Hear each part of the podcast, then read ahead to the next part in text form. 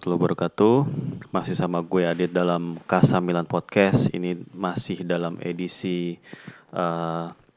stay at home, podcast di rumah aja. Emang dari dulu gue juga biasanya podcast di rumah aja sih, kebanyakan ya. Tapi kayaknya sekarang semua hampir semua sih penggiat dari podcast ini tetap hadir, tetap mengisi konten tapi sambil dari rumah aja gitu. Kayak contohnya gue waktu itu sama Ihsan dari Info Serie A itu masih rutin ngisi podcast Ngalcio, ngobrolin Calcio. Tapi justru pas pada saat-saat kayak gini lebih jadi lebih intens, lebih sering karena dengan adanya teknologi kayak pokoknya software atau bukan software sih, kayak web-based aplikasi yang memungkinkan untuk bisa melakukan conference call bareng-bareng lebih dari satu orang, dua orang gitu. Ini malah podcast jadi lebih bisa bisa terlaksana gitu. Ya karena kecanggihan teknologi, tapi sebenarnya tetap lebih enak sih namanya ngobrol ya, ketemu langsung ya. Ya ini semoga aja pandemi corona COVID-19 ini cepat berlalu sehingga semua pertandingan sepak bola termasuk podcast-podcast ini bisa balik lagi, kembali dilakukan dengan normal gitu ya. Maksudnya dikerjain dengan normal atau ya langsung face to face gitu. Ya untuk edisi kali ini gue sih pengen ngebahas yang ringan-ringan aja ya.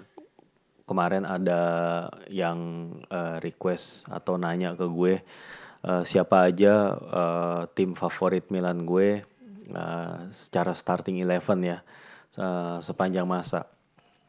Gue agak sulit kalau ngomong sepanjang masa karena banyak banget ya. Kalau misalnya dilihat dari berdirinya Milan itu terlalu banyak sih pemain-pemain yang yang udah berkontribusi bagus tapi penampilannya tuh belum pernah dilihat langsung gitu.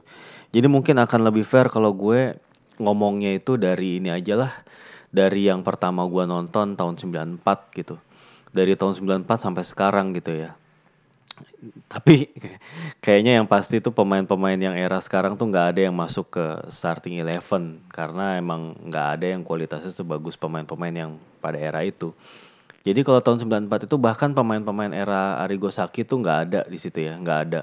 Lu nggak akan nemu nama Van Basten, Ruud Gullit atau Frank Rijkaard karena by the time atau pada saat itu mereka tuh udah nggak main lagi di Milan. Ya jadi ya langsung aja pemain satu-satunya, tadi gue ralat, gue bilang nggak ada pemain sekarang yang bisa masuk line up. Tapi satu-satunya mungkin ya, pemain zaman sekarang yang bisa layak masuk line up itu adalah Gianluigi Donnarumma. Ya, Donnarumma itu akan jadi kiper di tim sepanjang masa gua, best team sepanjang masa gua. Artinya kiper ini emang udah punya bakat istimewa sejak dia debut tahun 2016 atau 17 sih, yang pokoknya zamannya Mihailovic pas umur dia masih 16 tahun. Tentunya Donnarumma kita harapkan jadi kiper Milan dalam waktu yang lama gitu ya. Gue sendiri pribadi sekalipun misalnya Donnarumma itu kalau misalnya dia dijual itu akan membuat Milan itu punya keuntungan lebih gitu ya secara finansial, dan sebagai gantinya Milan bisa ngebeli pemain dengan dengan kualitas yang lebih baik, pemain-pemain di posisi lain gitu maksudnya. Tapi tetap gue nggak yakin apakah dirteknya Milan gitu nanti bisa mencarikan pemain yang kualitasnya baik gitu ya untuk sebagai gantinya Donnarumma dijual gitu. Paling nggak kan sekarang gini kalkulasinya, kalau misalnya Donnarumma dijual katakanlah harganya 50 juta lah ya, 50 juta euro. Zaman sekarang pemain duit 50 juta euro itu paling cuma bisa dapat pemain bintang satu kali ya, satu atau dua paling banyak gitu. Kalau pemain yang benar-benar bisa ngasih impact paling cuma dapat satu doang gitu. Worth it nggak pemain itu ditukar atau ya kayak di apa menggantikan keberadaan Donnarumma gitu. Maksudnya bukan berarti pemain itu harus kiper ya. Misalnya Donnarumma dijual 50 juta sebagai gantinya Milan bisa beli kiper yang harganya taruhlah 15 atau 20 juta dengan gaji yang setengahnya dari Donnarumma. Maksudnya misalnya kiper seperti Sirigu atau Alex Meret gitu. Oke lah, mungkin kemampuannya gak jauh beda sama Donnarumma itu mereka berdua. Tapi kemudian sisanya tuh cuma punya kayak 35 juta. 35 juta itu paling nanggung banget lah. Paling cuma bisa dapat pemain-pemain yang kayak siapa ya? Ya kayak Lucas Paqueta gitu. Atau kayak siapa namanya Christophe Piontek kayak yang waktu kemarin dibeli. Artinya kan pemain-pemain kayak gitu kan gak apa ya, belum tentu bisa langsung ngangkat gitu. Jadi menurut gue kalaupun Donnarumma harus dijual, menurut gue tuh harganya at least 70 lah. 70-80 artinya Donnarumma itu bisa 3 pemain lah bisa bisa dipakai untuk dibeli gitu, diinvestasikan lagi dengan kepergian Donnarumma. Ya kalau kiper kayak si Kepa Arrizabalaga aja bisa dihargain 80 juta, masa iya Donnarumma cuma 50 gitu aja. Sekarang Donnarumma itu kiper utama timnas Itali loh. Maksudnya si Kepa aja sekarang ya masih kalah sama David De Gea kan di timnas gitu loh. Ya menurut gue Donnarumma, kalau balik lagi ke base 11 gue, Donnarumma itu pantas dapat 1 slot di tim gue. Lalu kemudian untuk bek kanan ya udah pasti Cafu lah ya. Udah no contest ibaratnya, gak mungkin ibaratnya Cafu tuh mau disamain sama siapa. Abate, Zambrotta sekalipun, ataupun Panucci. Ya gua rasa sih Cafu no contest lah ya, dan no further comment kalau untuk itu. Ya, terus kemudian bek kiri. Nah ya bek kiri nih, gua agak-agak dilema apakah mau menempatkan Serginho sebagai bek kiri karena dia emang aktif banget, atau Theo Hernandez. Ya mungkin Theo Hernandez juga deserve, tapi gue tetap ngelihat sekalipun seorang Theo Hernandez itu fenomenal, tetap gue akan milih Paolo Maldini sebagai bek kiri di tim ini gitu. Karena at prime tetap Maldini itu better than everyone gitu menurut gue. Jadi ya nggak ada alasan untuk menggeser Paolo Maldini dari bek kiri gitu. Sementara untuk bek tengah, gue sih tetap akan menjagokan duet Franco Baresi dan Sandro Nesta. Tetap aja maksudnya sekalipun misalnya ada pemain-pemain lain yang cukup layak untuk compete seperti Thiago Silva gitu atau Billy Costacurta, tapi tetap kalau dilihat dari kualitas Sandro Nesta dan Baresi itu adalah yang terbaik yang pernah dimiliki Milan gitu. Gue sempat lihat Baresi main kayak 2 musim lah gitu, 2 musim, dan itu udah cukup buat gue untuk mengakui Baresi itu sebagai center back, salah satu center back terbaik yang pernah gue lihat gitu. Jadi Baresi itu nggak punya badan yang kokoh kayak Yapstam atau kayak si Virgil van Dijk lah zaman sekarang gitu. Enggak, Baresi itu tingginya kalau nggak salah nggak nyampe 180 atau 180 dikit lah gitu. Dan juga postur itu badannya juga nggak yang atletis banget, nggak yang intimidatif, nggak yang keker gitu. Baresi itu badannya kecil sebagai back, tapi dia tuh punya power, dia tuh punya timing, dan dia punya karisma yang nggak dimiliki pemain-pemain lain yang gue pernah lihat gitu di lini belakang. Paling kalau di timnas negara lain itu paling kayak ya yang masih lebih oke dari Baresi itu paling kayak Beckenbauer gitu. Itu pun juga karena gue ngelihat dari highlightnya aja ya. Atau yang masih imbang itu Lothar Matthäus ya, yang kayak pemain-pemain yang kayak gitu loh. Tapi kalau untuk generasinya atau di sepanjang sejarah Milan, gue tetap nempatin Baresi gitu. Nah itu kalau lini belakang relatif nggak susah untuk dipilih kalau gue bilang. Nah di lini tengah nih yang agak-agak tough, karena sepanjang gue menyaksikan Milan tuh banyak banget gelandang Milan tuh yang bagus-bagus banget gitu. Tapi tetap pilihan gue tuh gelandang-gelandang yang mayoritas ada di timnya Carlo Ancelotti ya. Ya Pirlo dan Gattuso itu udah otomatis masuk gitu, auto masuk lah gitu ya. Ya karena menurut gue dua pemain ini saling ngelengkapin banget. Gattuso tuh yang brute alias yang mengandalkan ototnya ya, dan juga mengandalkan semangat juangnya, sementara Pirlo itu mengandalkan visinya, pemikirannya gitu. Dan Pirlo itu adalah tipe pemain yang sebelum dia dapat bola, dia udah tahu bola akan dioper kemana atau diarahin kemana.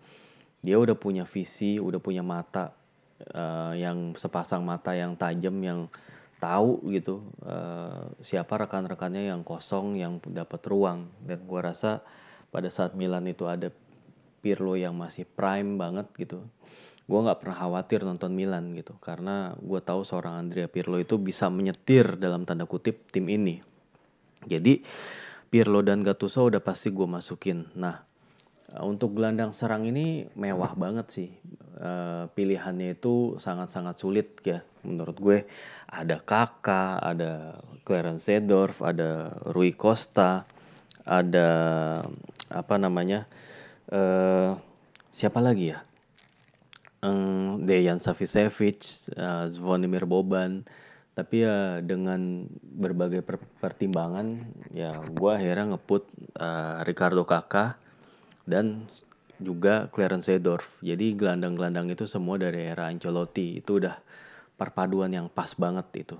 Jadi 4 itu udah menurut gue sulit. Jadi 4-3-1-2 adalah formasi yang gue gunakan dengan Kaká sebagai trequartista. Di belakangnya Kaká itu Seedorf, Gattuso dan Pirlo gitu. Mereka udah satu unit yang bisa bekerja dengan baik gitu. Mungkin kalau misalnya bisa dimasukin sebagai salah satu kandidat lain itu Marcel Desailly kali ya. Kalau misalnya emang nyari sosok yang bisa lebih komplit dari Gattuso ya Desailly. Tapi tetap kalau dari kemampuan bertarung Gattuso tuh tetap lebih di atas. Atau mungkin kalau mau cari yang lebih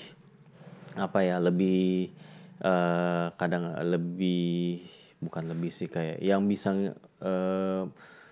ngimbangin Clarence Seedorf itu paling Boban sih kalau menurut gue. Cuman Seedorf itu punya kemampuan yang lebih menentukan aja. Kalau gue bilang dia di partai-partai gede itu sering bisa bersinar gitu si Clarence Seedorf ini gitu.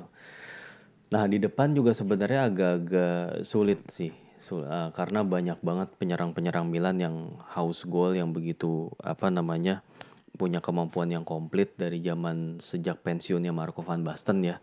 Ada Weah, ada Sheva, ada Pipo Inzaghi, Marco Simone, Oliver Bierhoff, sampai Zlatan gitu. Tapi yang jelas Zlatan itu udah pasti jadi salah satu yang gue pilih, karena Zlatan itu jelas pesepak bola yang all round, punya semuanya. Dia juga longevity-nya sangat-sangat bisa diandalkan. Ya, dia karirnya itu panjang dan bisa sangat adaptif, bisa dimainin di mana aja di lini depan dengan peran apapun, main di liga manapun dia juga bisa. Jadi menurut gue Zlatan itu adalah salah satu striker all round yang the best di sepanjang memperkuat Milan gitu. Nah, yang kedua ini agak-agak tough nih. Entah bisa gue pilih Roberto Baggio, Sheva, Weah yang tadi gue sebutin, banyak banget. Tapi ya diantara semua itu tentu pilihan harus gue jatuhkan kepada Sheva ya. Walaupun ini agak-agak objektif dan walaupun berat juga buat gue untuk meninggalkan Roberto Baggio, karena baik Baggio atau Sheva itu idola gue. Tapi karena Roberto Baggio itu waktu di Milan itu mainnya nggak seimpresif pas di Juve gitu. Bisa dibilang puncak karirnya Baggio itu adalah ketika dia main di Juve. Sementara Sheva itu puncak karirnya itu ketika bermain di Milan. Ya, jadi tetap menurut gue Sheva itu apalagi ya Sheva dapat Ballon d'Or ketika jadi pemain Milan. Jadi menurut gue Sheva tetap jadi pemain yang gue andalkan gitu di skuad ini. Jadi dengan berat hati gue harus meninggalkan Weah dan juga Roberto Baggio. Nah itulah jadi skuad gue tadi. Donnarumma, Cafu, lalu kemudian Nesta, Baresi, Maldini, lalu kemudian Pirlo, Gattuso, dan Clarence Seedorf, dan Kaká, lalu kemudian Sheva dan Ibra. Itu sih gue bilang ya, yang jadi tim utama gue.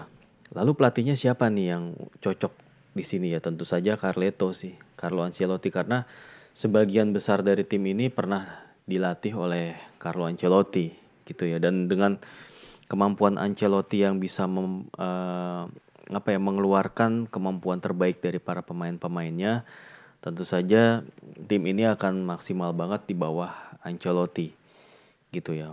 Ya kalau yang tadi honorable mention tadi gue udah sebutin kayak Roberto Baggio, terus kayak Rui Costa, lalu kemudian Dejan Savicevic, lalu kemudian Marcel Desailly, lalu kemudian ada siapa? Serginho, lalu kemudian ada juga Billy Costacurta.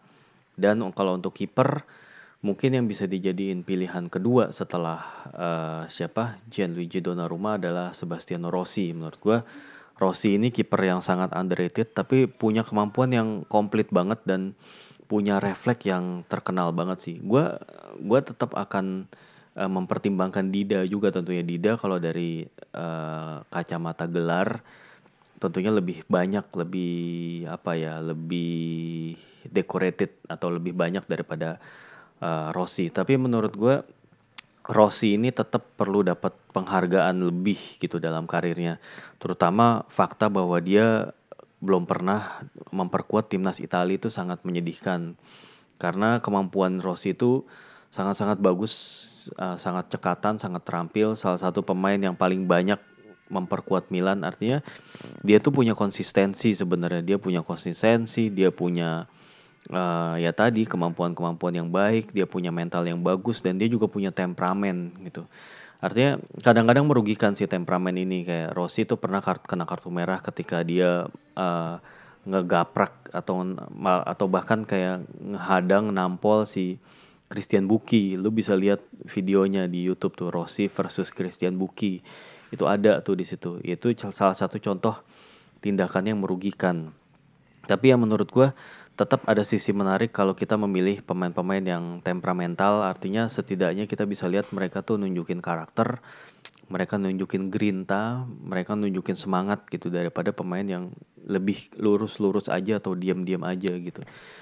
Jadi menunjukkan kemarahan itu sesekali oke lah gitu, walaupun jangan kalau dibilang terlalu berlebihan pun juga jangan gitu. Bahkan seorang yang pemain yang kelihatannya alim kayak Ricardo Kaká pun sesekali dia juga pernah marah di lapangan gitu. Pernah marah ketika lawan itu ngasarin dia gitu. Bahkan seorang Kaká pun juga pernah berkomentar pedas terhadap Christian Poulsen. Waktu itu Poulsen itu main di Juve waktu itu. Jadi ketika Christian Poulsen itu ditugasin untuk marking Kaká, dan Kaká ngerasain sendiri betapa ngeselinnya tuh Christian Poulsen, dia sampai komen bahwa apa yang dilakukan Francesco Totti di Euro 2004 ya, yang ketangkap kamera ngeludahin si Poulsen, itu akhirnya bikin Kaká itu ngerti sendiri. Kan Totti waktu di 94 di Euro 2004 itu ngeludahin Poulsen di mukanya ya.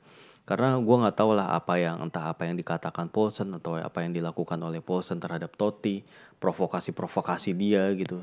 Itu mungkin bikin si Totti-nya nggak sabar juga. Nah akhirnya Kaká pun juga sempat komen yang sama, walaupun Kaká nggak sampai bereaksi ngeludahin Poulsen atau apapun gitu ya, nggak sampai segitu. Tapi dengan sampai Kaká, pemain kayak Kaká gitu yang kita tahu sendiri yang sangat lurus banget dan gak pernah berbuat kasar atau berkomentar jelek tentang lawan-lawannya, kalau sampai berkomentar kayak gitu, menurut gue sih itu udah keterlaluan emang gitu ya.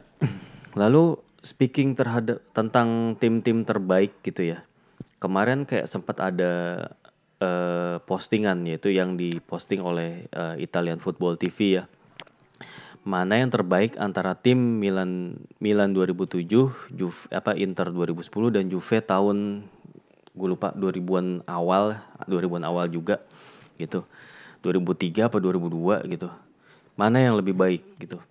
Banyak yang bilang yang lebih bagus itu tim Inter 2010 10 kalau ketimbang Milan 2007. Ya bisa enggak sih menurut gue. Kita bisa lihat tim Inter 2010 tuh emang super banget sih, mereka kuat banget dalam bertahan, physical sangat strong, secara technicality juga sangat-sangat superior, apalagi secara mental juara. Tim ini udah punya banget gitu. Tim ini adalah tim yang tahu cara ngalahin lawan. Kalau menurut gue tim ini tuh kayak mesin, tim Inter 2010 itu. Kita lihat Julio Cesar itu sangat-sangat tangguh di mistar gawang.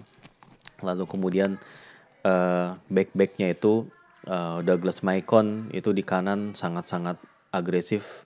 Di kiri Christian Kifu stabil, lalu kemudian back tengahnya waktu itu Samuel sama Materazzi ya kalau nggak salah ya, Samuel Materazzi atau satu lagi siapa ya, pokoknya back tengahnya itu yang hardman lah gitu, yang sangat-sangat kokoh kayak tembok gitu, Samuel Materazzi kalau nggak salah ya, correct me if I'm wrong, gue nggak begitu apal. Lalu di tengahnya itu ada Cambiasso, Mota, Zanetti, itu 3 pekerja keras ya, dan juga sekaligus pengatur serangan yang baik, dan juga Wesley Sneijder sebagai track artista ya. Lalu kemudian di depannya itu Eto'o, Milito, Pandev ya. Berarti di tengahnya itu Mota itu mungkin jadi cadangan kali ya, kadang-kadang main. Jadi Cambiasso, Zanetti sama Sneijder. Ya Mota itu mungkin sesekali mainnya. Ya itu emang pemain yang di atas kertas tuh sangat solid sih, sangat-sangat solid lah bisa dibilang gitu ya. Backnya Inter itu Lucio sama Samuel, bukan Materazzi. Sorry, tadi gue baru inget. Jadi di tim ini tuh nggak ada satupun pemain Itali gitu ya. Justru banyakan pemain-pemain Amerika Latin. Pemain Brazil tuh ada 3 ya, Julio Cesar, Lucio sama Maicon. Lalu kemudian pemain Argentina itu ada Samuel, Cambiasso sama Zanetti dan Milito gitu ya. 4 pemain Argentina, 3 pemain Brazil, sisanya itu Eto'o dari Kamerun, Pandev Makedonia, terus kemudian Christian Kifu dari Rumania gitu ya. 4 Brazil, 3 Argentina, 4 Argentina, 3 Brazil, dan 3 lagi dari negara masing-masing, Kamerun, Makedonia, dan Rumania. Itu skuad yang sangat multikultur yang bisa disatuin oleh Jose Mourinho gitu ya. Ya emang ini skuad yang bagus gitu ya, bagus banget, malah agak-agak sulit dikalahin. Tapi Milan 2007 itu juga sebenarnya bukan Milan yang terbaik amat sih. Kalau mau di-compare lebih apple to apple lagi sama Milan 2003 yang lebih ganas kalau gue bilang. Ya. Milan 2003 itu Dida itu juga lagi mulai bagus ya. Terus dua center back-nya itu Nesta, Maldini juga lagi jago-jagonya. Terus di kiri itu Serginho, di kanan itu waktu itu belum Cafu sih ya 2003 ya. 2003 itu bek kanannya itu masih yang biasa-biasa aja sih, kayak Rocky Junior gitu, biasa banget. Terus kemudian di tengahnya itu Seedorf, Pirlo, Gattuso ya. Lalu kemudian di tengahnya itu sebagai track artistanya itu Rui Costa, dan penyerangnya itu Sheva dan Pipo. Nah menurut gue ya ada kelebihan kekurangan masing-masing sih di 2003 sama 2007.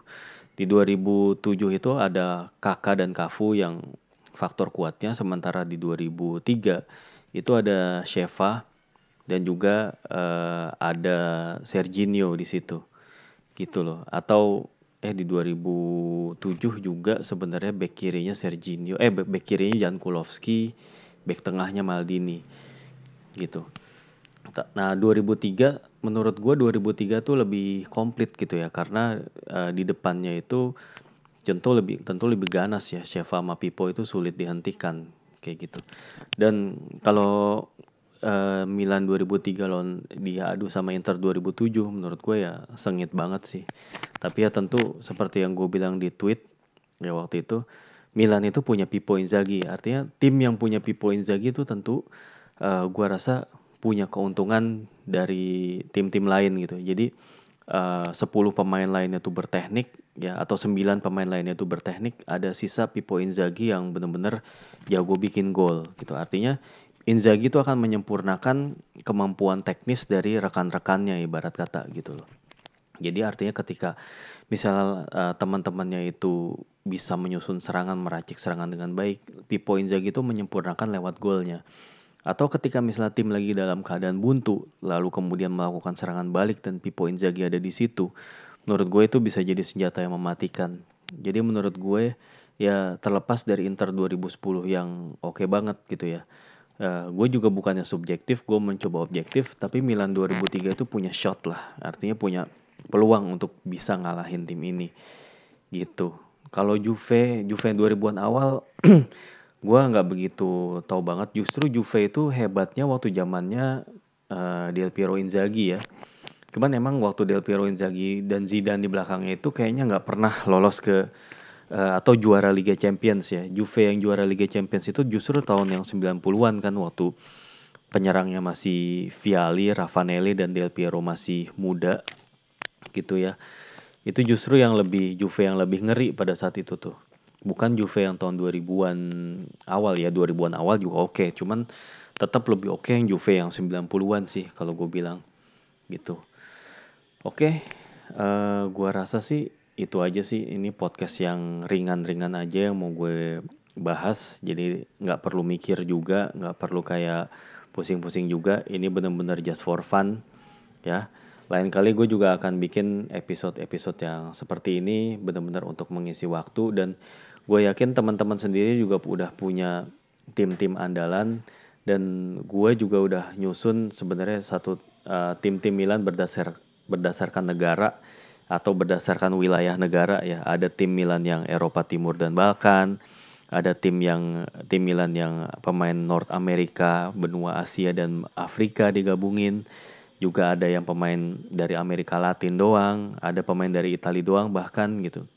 Artinya Milan ini karena emang pernah punya pemain-pemain yang bagus, pemain-pemain yang legend, mau dibentuk dari tim yang dari manapun menurut gue bisa-bisa aja gitu. Karena kualitas dari tim ini emang senantiasa selalu bagus gitu ya. Kecuali kalau yang zaman sekarang sih menurut gue.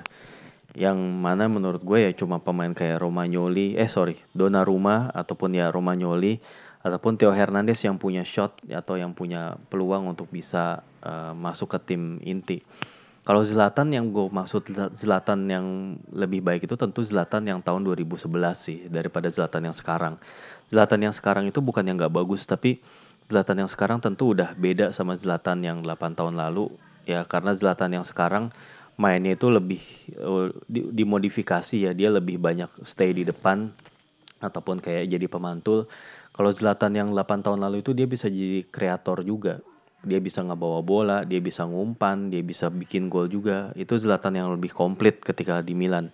Bahkan at some point menurut gue Zlatan yang di Milan itu ya nggak jauh beda lah daripada Zlatan yang waktu peaknya dia tuh di Inter gitu. Peaknya Zlatan tuh pas di Inter, peaknya banget tuh di Inter tuh semua kehebatannya keluar dan rasio golnya juga lebih baik tentunya kan ya.